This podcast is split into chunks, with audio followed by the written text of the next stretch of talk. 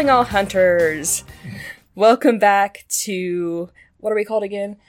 Supernatural books, the Winchesters and Prose. I'm Layne, I'm Diann. and we have a special guest for you all this week. You know him from Monster of the Week, and if you if you're not listening to Monster of the Week, what are you doing? Go listen to it. They're awesome. Thank you. Jeremy Greer, welcome to the show. Hi. Yay. Hey, thank you guys for having me. Thank you so much. This is uh, a nice a nice surprise that I get to talk about Supernatural with somebody that's not Chris Mosier, my co-host over at Monster. of the Week. So, yeah, boo. Who needs Chris? who needs Yeah, Chris? I've been saying that since we Chris. started, so don't worry. So, Jeremy was kind enough to uh, not only track down this book, but pretty much catch up to where we are in two settings. And uh, we send our condolences for taking in that much of this book at one time. But you're you're a tough guy. You got through it. I did. You're golden. I'm uh I'm even like kind of tempted to finish it even for no reason. uh, Chris and I have talked about covering the books on our podcast uh, if we ever run out of the TV show, uh, which obviously we will soon. Um, but the the idea like it's it's it's not a very good book and they've got two plot lines going neither of them are very interesting but like i've i've got that i'm an avid book reader so if i start a book it's really difficult for me not to finish it and i'm trying to talk myself out of it. Like i have so much other things i could be doing with my life than finishing this book so. I mean, you're already more than halfway through it. is it? Oh wow it is that short. Okay so i could probably finish this today if i really wanted to but i'm not going to do that. Why are you talking him into reading it? That's, because misery loves company. it's true so uh, but yeah this this is a pretty miserable book huh Uh,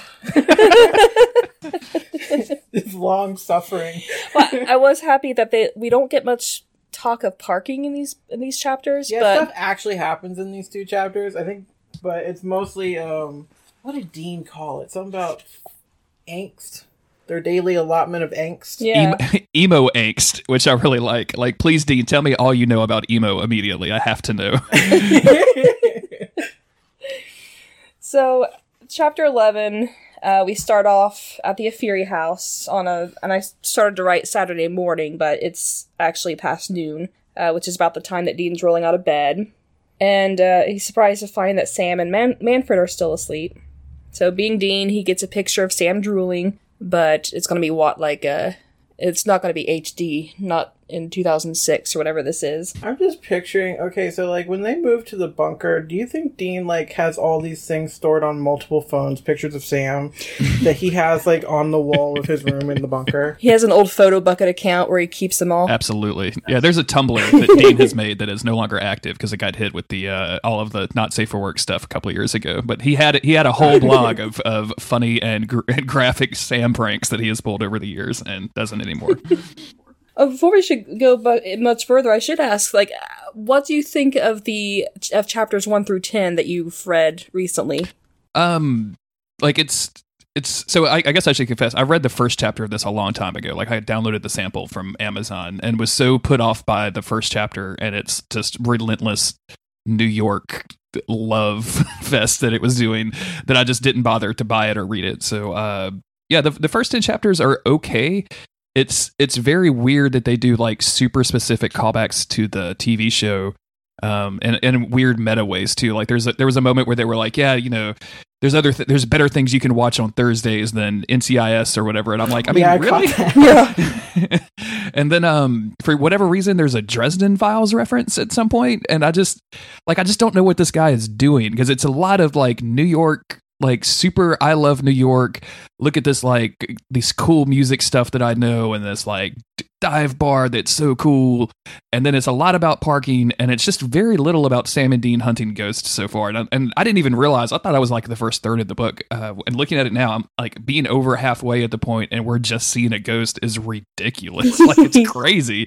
Yep. so I can't really say that they're good or particularly well written is the short answer to your question Lee. yeah. Well, like I moved ahead a couple chapters last night and had to stop myself because they like change. He changes the book again. but in the no. next Oh God! And I was just like, wait, we're doing it from whose perspective now? No.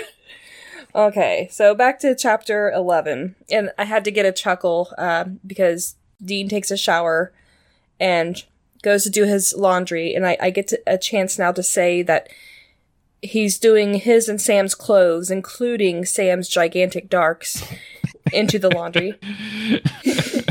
I do like that this guy. I need probably need to look up the author's name. I've already forgotten. Um, but this guy talks a lot about how big Sam is. Like, it, I think there's a part in this chapter where he's like, his his long legs allow him to take the stairs three at a time. And I'm like, yeah, more graphic detail about just how much of a gigantic boy this dude is. like, I'm pretty sure. Like, I don't know, because like for me, the these couple chapters, I was like, is does he ship Sam and Dean? I'm wondering because there's a, a lot of detail about Sam coming downstairs with just his pants. There's like the to me it read like a bad fan fiction where it's like you know sheepish smiling at each other and like fighting but not fighting and it's just like is this a is this a couple fight? This feels like a couples fight. yeah, this definitely reads like bad fan fiction in a lot of ways. yeah, I mean technically like it's official. Yeah, yeah it's licensed yeah, fan fiction. So I don't uh, know if he was a fan. No, he was a fan. Remember the remember the uh, acknowledgments at the beginning. Oh, right, right, right. So, so he sits on the couch with Sam's laptop and uh, starts researching that crazy guy's Poe website. Uh, Arthur Gordon Pym has a bunch of Edgar Allan Poe stories, which Dean starts to read while drinking coffee. And this is where we start hearing about all the different coffee mugs that Manfred has. Uh, we're not talking about parking this chapter, but we're talking about coffee mugs. So uh, this one is the the IBM, the Italian by marriage coffee mug. And sure. there was a reference also to the Kiss Me I'm, I'm, Irish. So there's two coffee mugs in this paragraph. Have you uh have the two of you spoken at length about the quality like what kind of coffee this dude must be serving to Sam and Dean for it to be like talked about so much? Like is this We had a long argument because it seems like Sam and Dean are the ones making the coffee. And we had a long argument over the author's viewpoints of how they take their coffee. Mm-hmm. Because he wrote uh, Sam as having like the really overly sweet frou frou drinks, and Dean being the like the black coffee. And like I think that'd be the other way around, because Dean has such a sweet tooth. So I don't I don't know your yeah, opinion? I clipped, I clipped that uh, that section and posted it in the uh, Monster of the Week Discord uh, because it was just it was so ridiculous because at one point Sam talks about how on a job he actually drank hot sulfur at one time. Yes, and I was just like, "What? You, you can't. You, that's not something you come back from, my man. Like you don't just like take a little sippy and then like, okay, I'm fine because I'm Sam Winchester."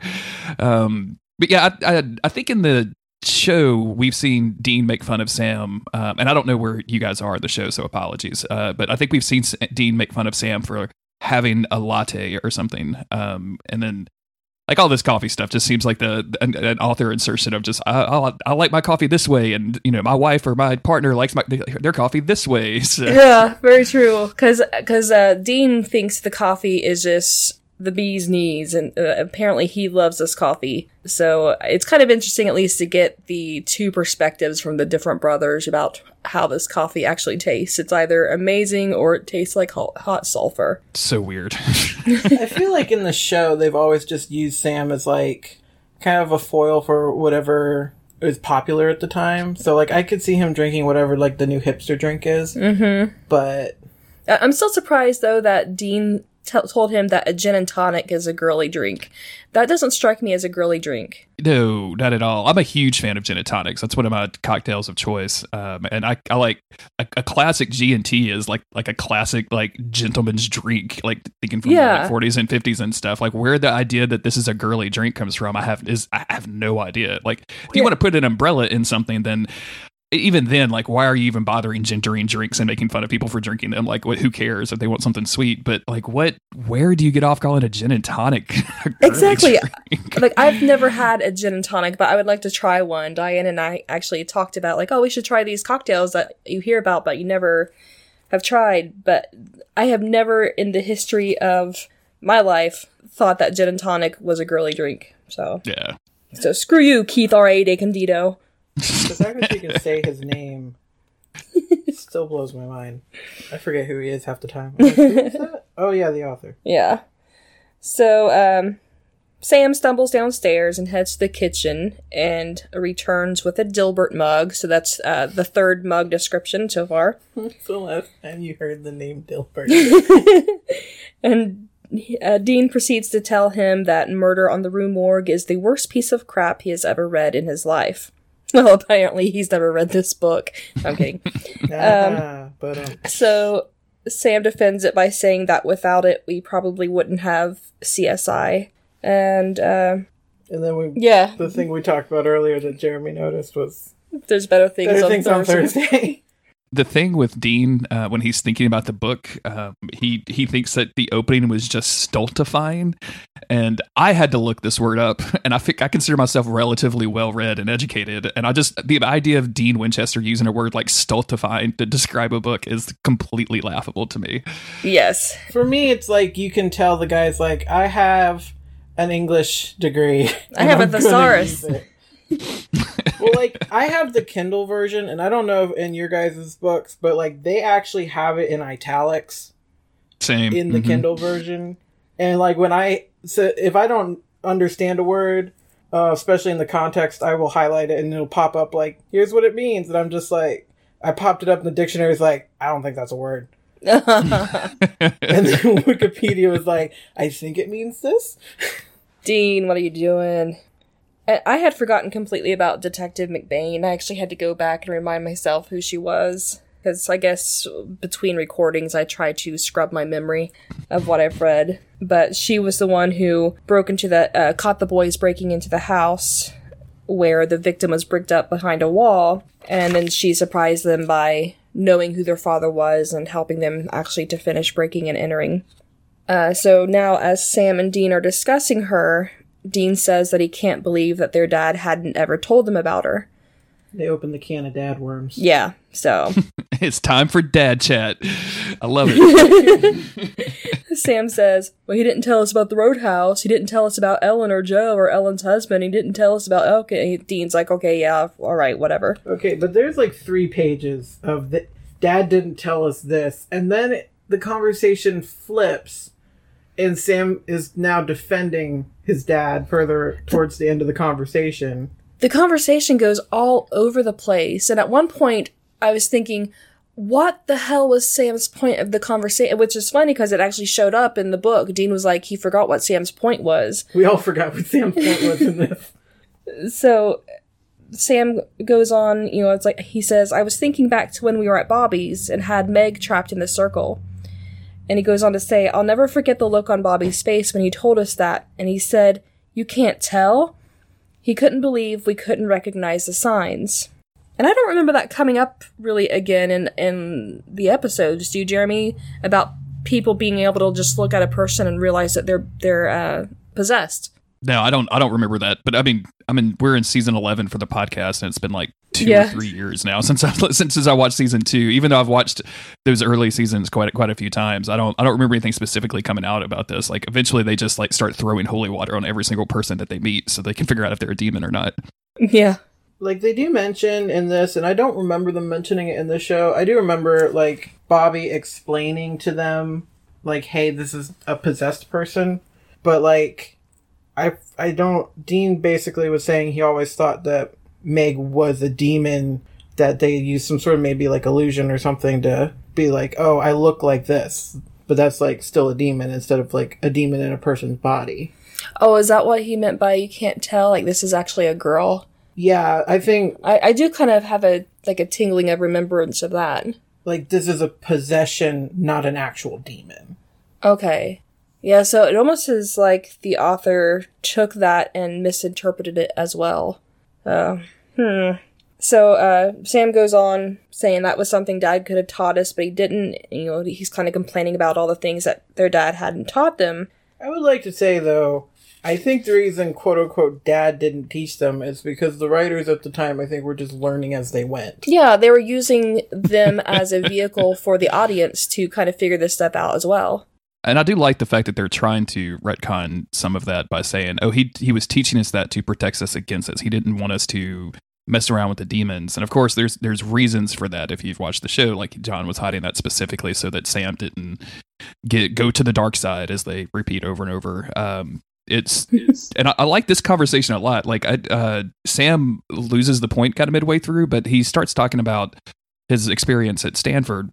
That where you mean how- Stanford? at, at Stanford University, um, and like the way that uh, his father, even though he argued bitterly against it, he still like tried to help Sam and was proud of Sam. Um, and then you know, even though he didn't, he wouldn't continue to do that. Uh, like it gave it gives Sam the idea that his father was wanted them to be better than John was and didn't want them in the life forever.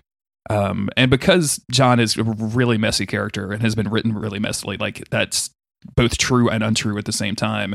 But also, like that's probably if John Winchester was a real dude, that I would also be true and untrue at the same time. Like I bet he would really want the boys to have a better life, and also like continue to drag them through eighteen different schools in a year on his quest to hunt down his wife's killer. Absolutely.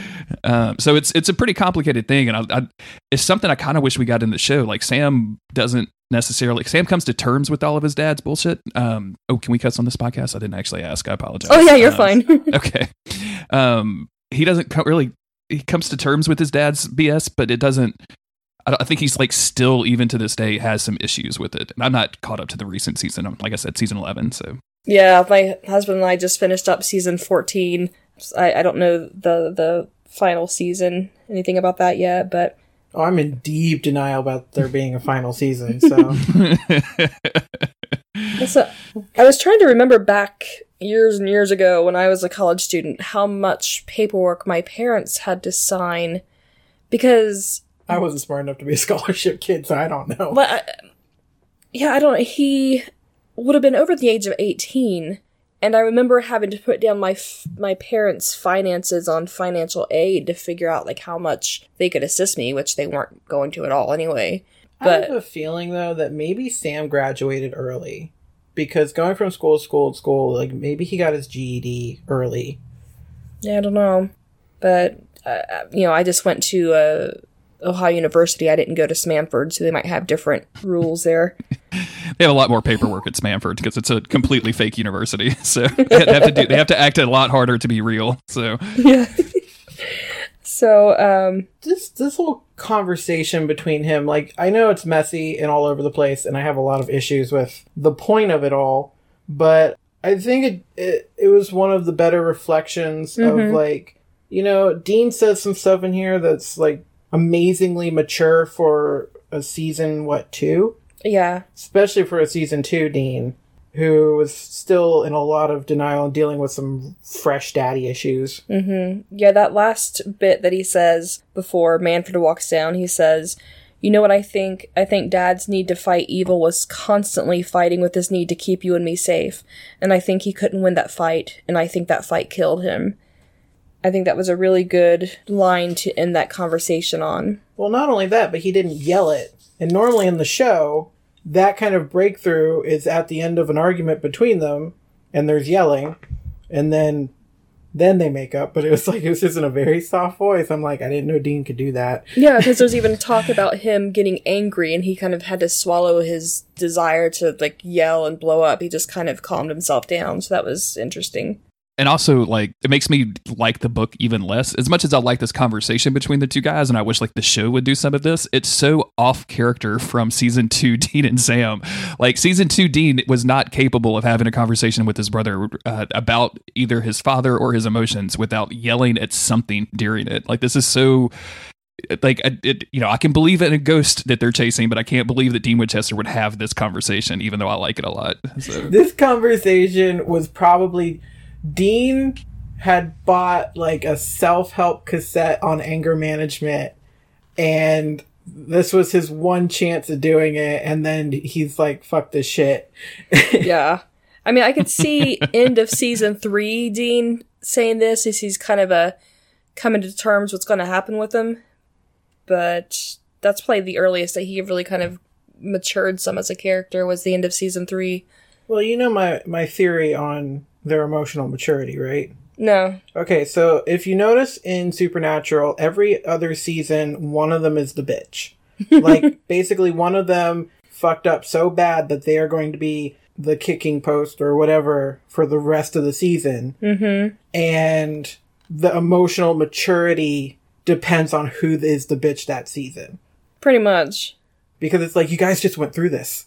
Why are we doing this again? Yeah. See. So, um, Manfred comes downstairs and he's like, you know, now normally I wouldn't be up this early on a Saturday, but I just remembered something you fellas might want to know about.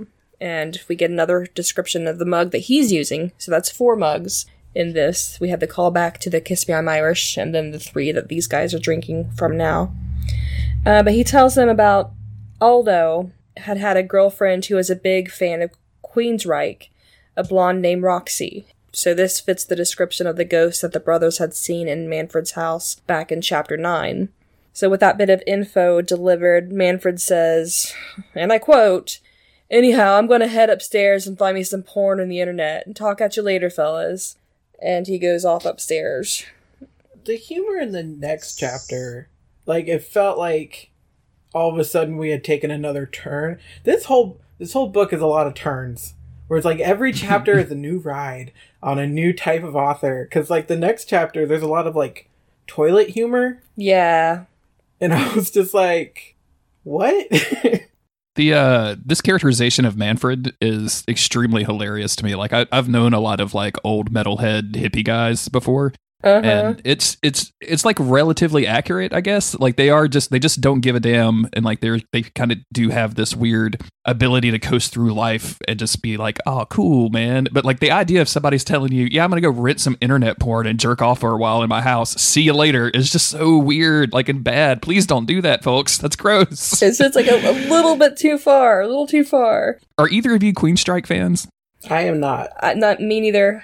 I don't think I've ever heard them. It's i mean it's just it's just bad 80s hair metal or 70s and 80s hair metal but like i can't i'm just picturing any of the the dudes i knew in the early 80s uh when i was growing up and looking at but like teenagers like calling themselves rikers like this does and i'm just it's just maybe that was a thing but i can't imagine any of like the metalheads i knew growing up would do that it just sounds ridiculous If they didn't, they're kicking Rikers. themselves now. Lost opportunity, man. There was a couple things I just sorry, I just wanted to go over real quick that was like very much a stray for me of Dean's character. First of all, I refuse to believe that he is a Rush fan. really I just- why I there's just something about he seems like the kind of person who's like you know like there's a specific kind of like old rock fan who definitely they love to make fun of Rush. Sure, sure. Yeah, I guess I could see where you're going because Rush is a little bit more prog rock than a lot of these other guys are that he's, he's jamming out to during all of this. But I don't know, man. I, I like Rush so much that I just want Dean to like them too. So, He's like, you just want to be a fellow fan. It's just like I don't have like anything against him. I just like my his personality, especially back then with like the you know driver picks music, shotgun chucks his cake hole kind of. I could see Sam being more into prog rock. Yeah, I think Sam's a Rush fan, Mhm, Yeah. Okay. definitely. but Anytime there's something for Sam to count, he's going to be into it. Whether it's like statistics on a football card, um, or like the the amount of weird time signatures and a drum solo that someone does, like he's he's all into the the nerdy side of rock. I can guarantee you. oh for sure. Hey, any closing thoughts on chapter 11 before we move on to chapter 12? Yeah, he says after the crap dad pulled on his freaking deathbed, I'm not about to defend the son of a bitch. Yeah. What? Hmm. Wasn't there like four seasons of him defending the son of a bitch? yeah this might, might have been like too close to the time when his. Because this was right after their dad sold his soul to save his son, right? So mm-hmm. that might be mm-hmm. still be too fresh of a wound that he's still kind of dealing with. I don't know. There's a lot of feelings Yeah. that they still have to work through. Yeah. And the sad thing is, is they're just so innocent of the trauma that's going to come their way. yeah. So, So, what do you think of uh, the chapter so far? Since now we're at the end of it. Yeah, it's uh you know, this is just kind of moving some stuff along and, and setting them up to go to check out this this house or whatever. And then it is like I, I have to imagine when the CW or uh whoever approached this guy to like write a supernatural book that they they they specifically said things of like you know these brothers they like to argue they have like a a dad that neither one of them really get along with like we need to we need to include some of that because it really feels like he wrote scenes and then just copied them and pasted them and then built the framework around it as opposed to writing a book. Because uh, this brother, this this dad conversation comes out of nowhere and it's really out of character, like we said before, for Dean to just have a rational conversation about his father when he's at this point, you know, 2006, when however old he is at this point. Uh, but you know, otherwise, it's just it goes pretty quick. So glad we got all the descriptions of the coffee mugs. it really does come out of nowhere. It, it was like Sam saying, "Hey, you remember uh, Detective McBain?" Dean's like, "Yeah, what about her?" Well, remember uh, Ellen in the Roadhouse? Yeah, why? Oh, remember when I went to Smamford? And it just kind of kept going from point to point, and finally, suddenly we're in the middle of this conversation. I'm not quite sure how we got there, but and then there's a quick turn at the end where Sam starts defending his dad, and I'm just like, yeah, I remember he started doing that after his dad died because I think Sam was dealing with a lot of guilt over his daddy issues. But it's just kind of like a weird twist at the end of this really long conversation. Yeah, which seems a little too deep to have like first thing when they all woke up. That is an end of the episode conversation. Yeah, that's like when the Impala is parked by a bridge somewhere and they're sitting on the hood and sharing a beer and that one of them has a tear slowly trailing down one cheek. Single man tear. one single man tear. And the tear has to it's a, what what's that game on a uh, the price is right. The plinko, the, the, the tear plinkos its way down the stubble on their cheek. Are you reading fan fiction? no. Oh. Um, so let's see. Oh, am I hearing beeping? Yeah, I, I think I dropped off for just a little bit in that. Yeah, can you guys hear me? Yeah. yeah. Did you miss my plinko and the chin stubble? I 100% did. I'm so sorry. my internet blipped. Oh, I had a great line about the tears plinkoing through the chin stubble, and I'm sad that you missed that in the first way through. I like that. Just buying, buying, buying, buying. You'll just have to uh, listen to the, the, the final version to get all that. Yeah, absolutely. We're hilarious. We are so damn funny. Uh, so moving on to chapter twelve, uh, we're back at the park and rear. And oh to Dean's delight, Janine is not there, but Jennifer is. Jennifer. Jennifer. Hi, I'm Jennifer. The uh the amount of casual misogyny that Dean throws out when his conversations or his thinking about Jennifer is so just mind-boggling to me. And I know it was like 2006, so maybe nobody was woke yet, but like the idea that he's like, "Well, I like her even though her hips are wider than they should be." Like, Dean, calm the fuck down, dude. Like, what are you talking about? Yeah. You are a drifter. You're a homeless drifter with a good chin. Like, calm down. And he's he's like quote unquote complimenting her by telling her that she doesn't look like she's in her 30s or uh, what was it? He he shoos his brother off to find a table, and Jennifer says, "What, Dean? You don't like don't like hitting on older women in front of witnesses?" And th- this this bit that, like you were saying, it's like misogynistic, wrapped up in a compliment or something. Uh, Dean says, "I think that's a load of crap, and you're really 24. I'm thinking you get hit on by so many losers in here that you pretend to be a single mom to drive them off, and that you're really just a hot babe in her 20s who's just fussy." Okay, Dean. Very fussy. Who's fussy? Yeah. Fussy. You're a hot, fussy babe. I don't think I've ever heard that word used outside of like an infant, you know? yeah, like the baby's being fussy. Dean talks a lot or thinks a lot about like the the approach that he's using on Jennifer uh, throughout this, and the idea that he thinks that calling somebody a hot babe who's fussy would is any sort of kind of endearing term is is nuts to me. like if I called my wife fussy, it would be like she'd be like, "Excuse me, what are you talking about?" the whole the whole conversation between him and Jennifer, which lasts the whole chapter, is odd to me because like he has like this weird come to Jesus moment at the end, where he's like, "Oh my God, these ladies have feelings, and I've just been roaming through," and because like the the girl, she has that moment of like, "I'm not really into a one night stand." She's very open and honest yeah. about it and that's when he was like, "Oh," and like he just like st- stops dead. But then like they, it's just like, oh my god, I, I don't think I've ever seen him have that kind of conversation. Like they wouldn't ever have that in the show because it would ruin his like smoky blue steel face. Well, there was a mention of what was her name in the racist truck episode. Cassie. Cassie. Yeah, Mhm. was a mention of her, so there's a little bit of a, a Again. yeah. So anyway, Dean admits to Jennifer that he's actually just there to talk to Aldo about an old girlfriend named Roxy, and Roxy's like Roxy Carmichael, and uh, she says she was older than me, and Dean says was, and Jennifer corrects it to is, and says that they'd broken up a couple of years ago, and Roxy only ever drank ginger ale. So Dean takes the beers to Sam and they start sitting through Scotzo, covering smoke on the water. Uh, finally, Scotzo's set ends and Aldo heads to the restroom and Dean follows. There are only two urinals, so there's a bit of a line. And uh, Dean starts small talk with Aldo and says, Manfred was telling me you used to date someone named Roxy. Said she was a Major Riker. I used to know a blonde chick named Roxy who was a Major Riker, and I was wondering if she was the same one. Sorry, I just Major Riker. Jesus Christ, what is this dialogue? and and uh, Aldo says that it could have been he met Roxy at an AA meeting, and he's just received his three-year cake. And I don't know why, but when th- my first read cake and them being in the b- bathroom, my first thought was a urinal cake. I thought it was a, like I thought they got chips. Weren't they called chips? yeah, they they definitely get chips. Yeah, Yeah. I don't know. Um, I mean, I don't know anybody that ever made it to three years. Maybe they do give them a cake. I don't know. You get cake? I want cake. you get your three-year urinal cake. But um, but yeah, he says that Rocky had just up and disappeared one day after they'd had a big ass fight, so he didn't really care.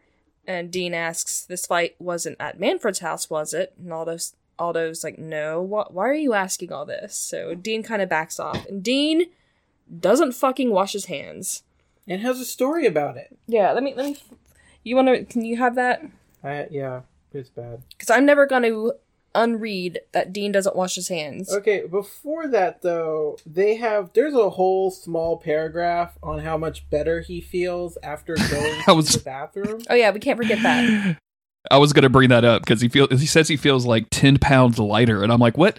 You had like two beers so far, right? Like, what do you like? How many did, did you knock back a twelve pack at the table with Sam, listening to Scotzo, the worst named metal band ever? Because we're learning so much about Dean. Apparently, he has a bladder the size of a grape. and he doesn't fucking wash his hands. where where was that scene? this whole book is TMI. Yeah. Uh, let me find Yeah, it. yeah. This the story. I love I love the joke he tells because it's obviously like one of those real practice jokes about uh, a, a marine and a navy that go in, a marine guy and a navy guy that walk into a restroom. They both pee. They both, and then the Navy guy goes to wash his hand, and the Marine guy just leaves. And uh, the Navy guy says, "Oh, well, you know, in the Navy they teach us to wash our hands." And the Marine guy says, "Well, in the Marines they actually teach us not to piss all over ourselves." Yeah. Um, and it's a good joke It is until a you realize, joke. like, you're still handling your junk, my man.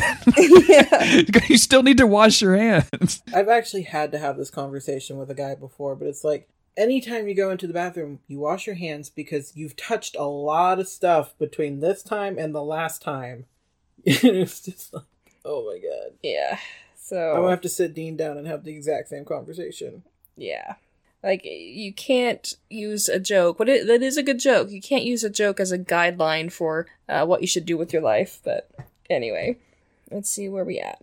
So Dean returns to the table, and Sam is chatting with Manfred and Tommy, the drummer. And Tommy, man, she was a bitch. She was a hot bitch. I'm telling you that right now. I wish I knew what happened to her, man, because if she wasn't Aldo's old lady, I would have done her in a heartbeat. I'm telling you that right now. Okay. Um, Dean is asking what happened to her, and Manfred said that nobody knows, so pretty much no one knows what has happened to Roxy. And I think significantly, like they asked, like, do you remember how she acted when she would go to Manfred's place of saying, like, Manny, Manny, I wish I could marry someone with a house like this. I'm surprised, you know, and they're kind of making fun of him about, like, I'm surprised you didn't propose to her. She was obviously into you. And he's like, eh, I can never date a girl that calls me Manny. Yeah. Which, sure. So I feel like this is a leading up to something.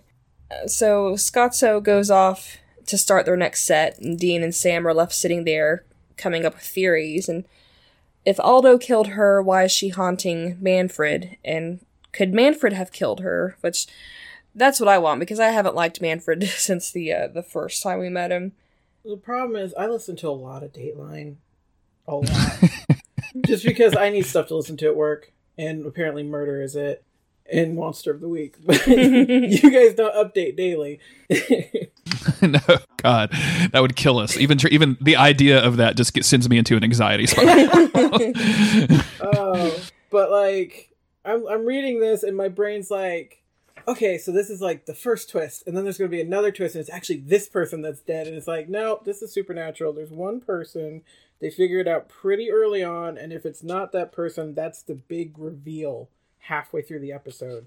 So it's pretty much we know for sure it's going to be this Roxy girl Yeah. who was just now mentioned.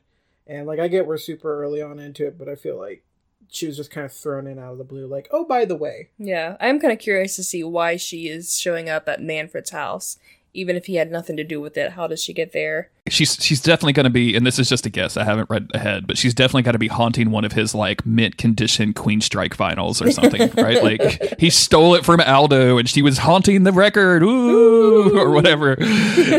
like my theory. This is my theory. Okay, so I remember in the early on in the book they talk about how messy Manfred's house is.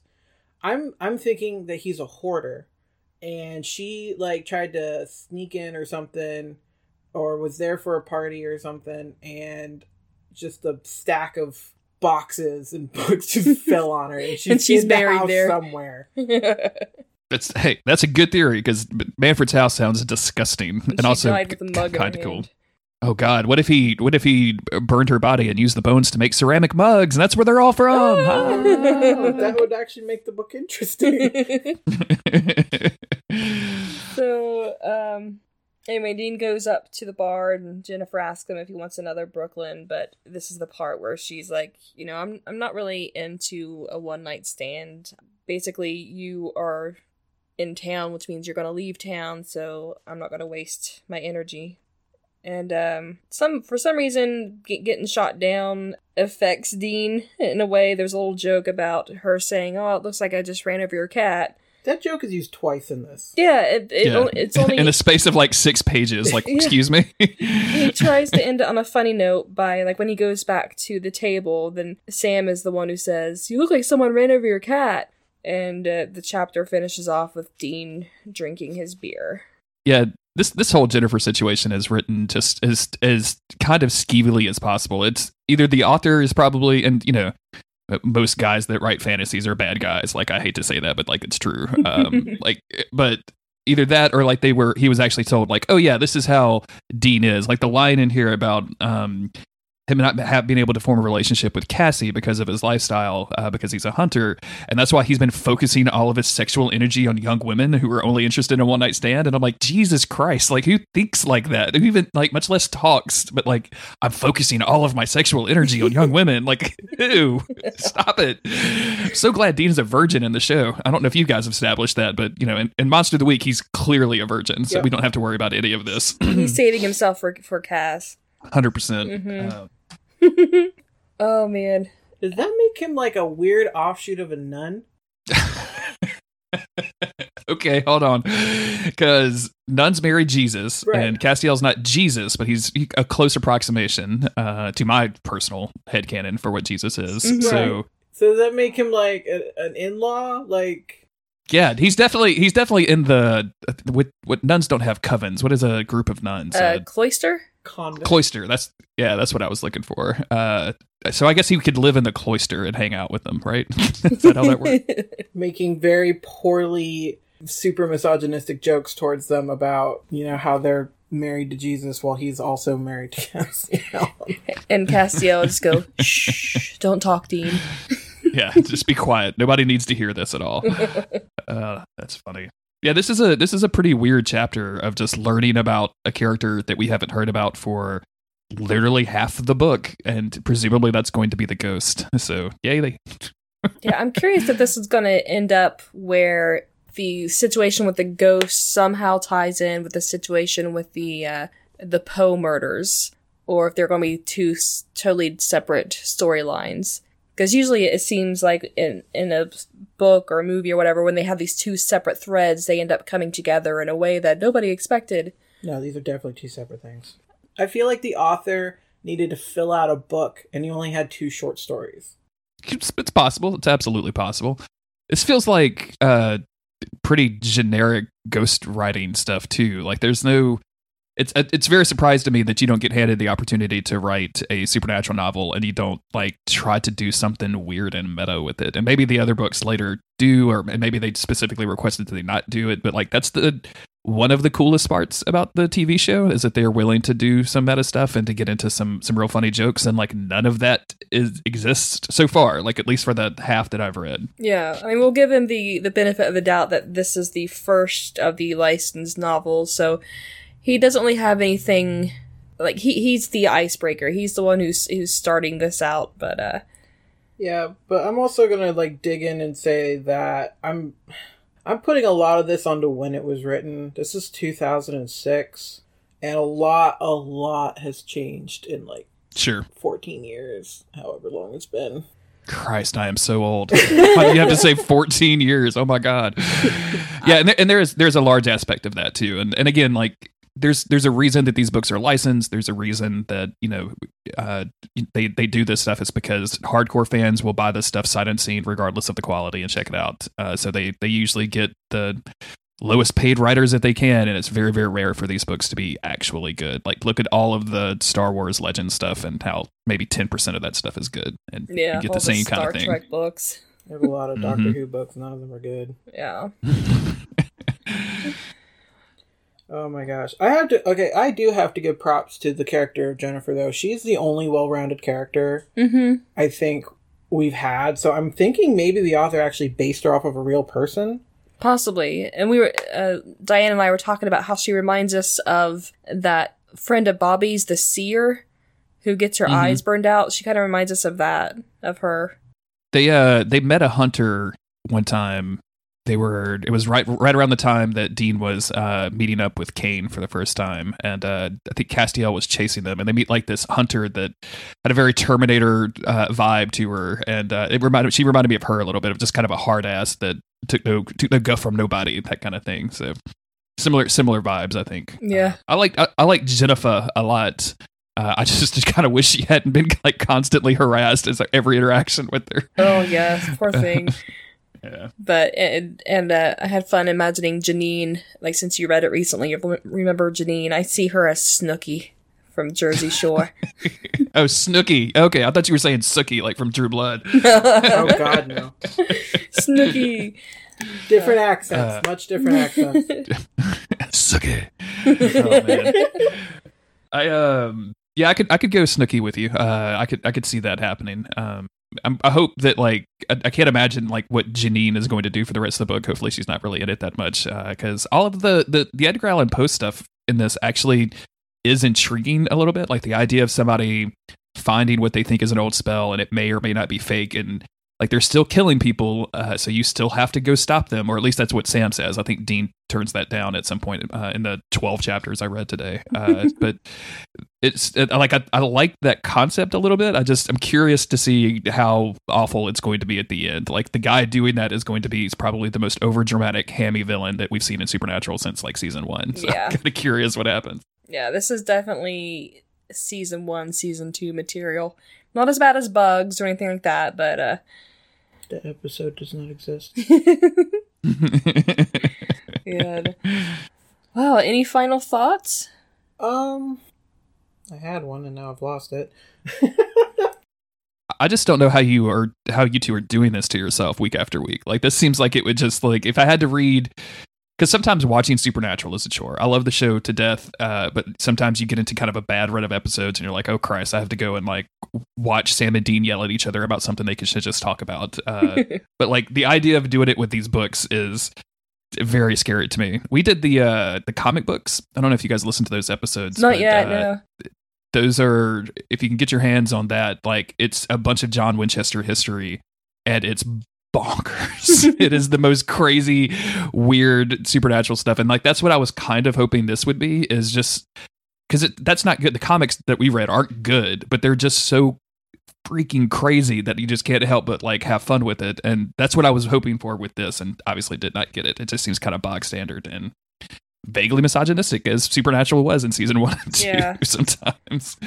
Again, Dean was trying way too hard and he uh he was putting up a front that wouldn't come down until he laid eyes on Castiel for the first time.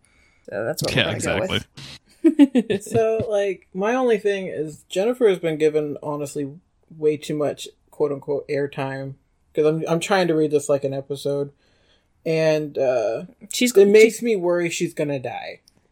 She's a well Oh, yeah, character. yeah. yeah. Hmm, God damn it. Didn't even think about that. Yeah, this is supernatural after all. So, like, oh, a likable female character that has her own agency. Yeah, Fuck. let's let's murder her. Oh dear. oh no. But to answer like your question of how we deal with this, we normally will take a month break in between chapters, and uh, Yeah, thankfully we don't record week after week. Thankfully, it's it's Yeah. usually once a month or sometimes twice a month. I think next season we'll probably just record it all and then send it out weekly. Yeah, you can do that. You can just like stay here for the weekend. We'll have some some drinks and just We're definitely drinking next book. We're doing this sober right now, and I'm in physical pain. yeah, get some G and T's. Get some. Uh, my favorite gin is Bombay Sapphire. So get get some sapphire tonics going and twist a little lime in there, and you'll be you'll be you'll be set to talk about some miserable books. I promise you.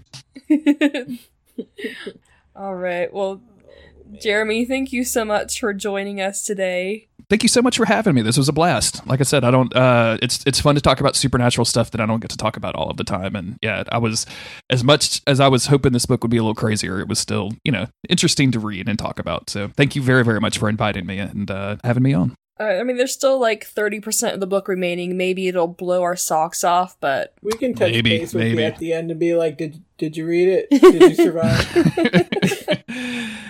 Are you uh like do you guys both have that same thing where you start a book and even if it's terrible you just have to see it through because it's a book and you can't stop reading it for some reason? Like I, I really feel like that's going to happen to me. yeah, I am that way. It ha- a book has to be absolutely terrible for me to stop reading it. Like, so I, I can do this one. The last book that I read where I'm just like, it was so badly written I couldn't go anymore. It was Fifty Shades of Grey. Mine was Twilight, but I actually made it to the epilogue before I was like, "I I if I finish this, I'm going to hate myself forever."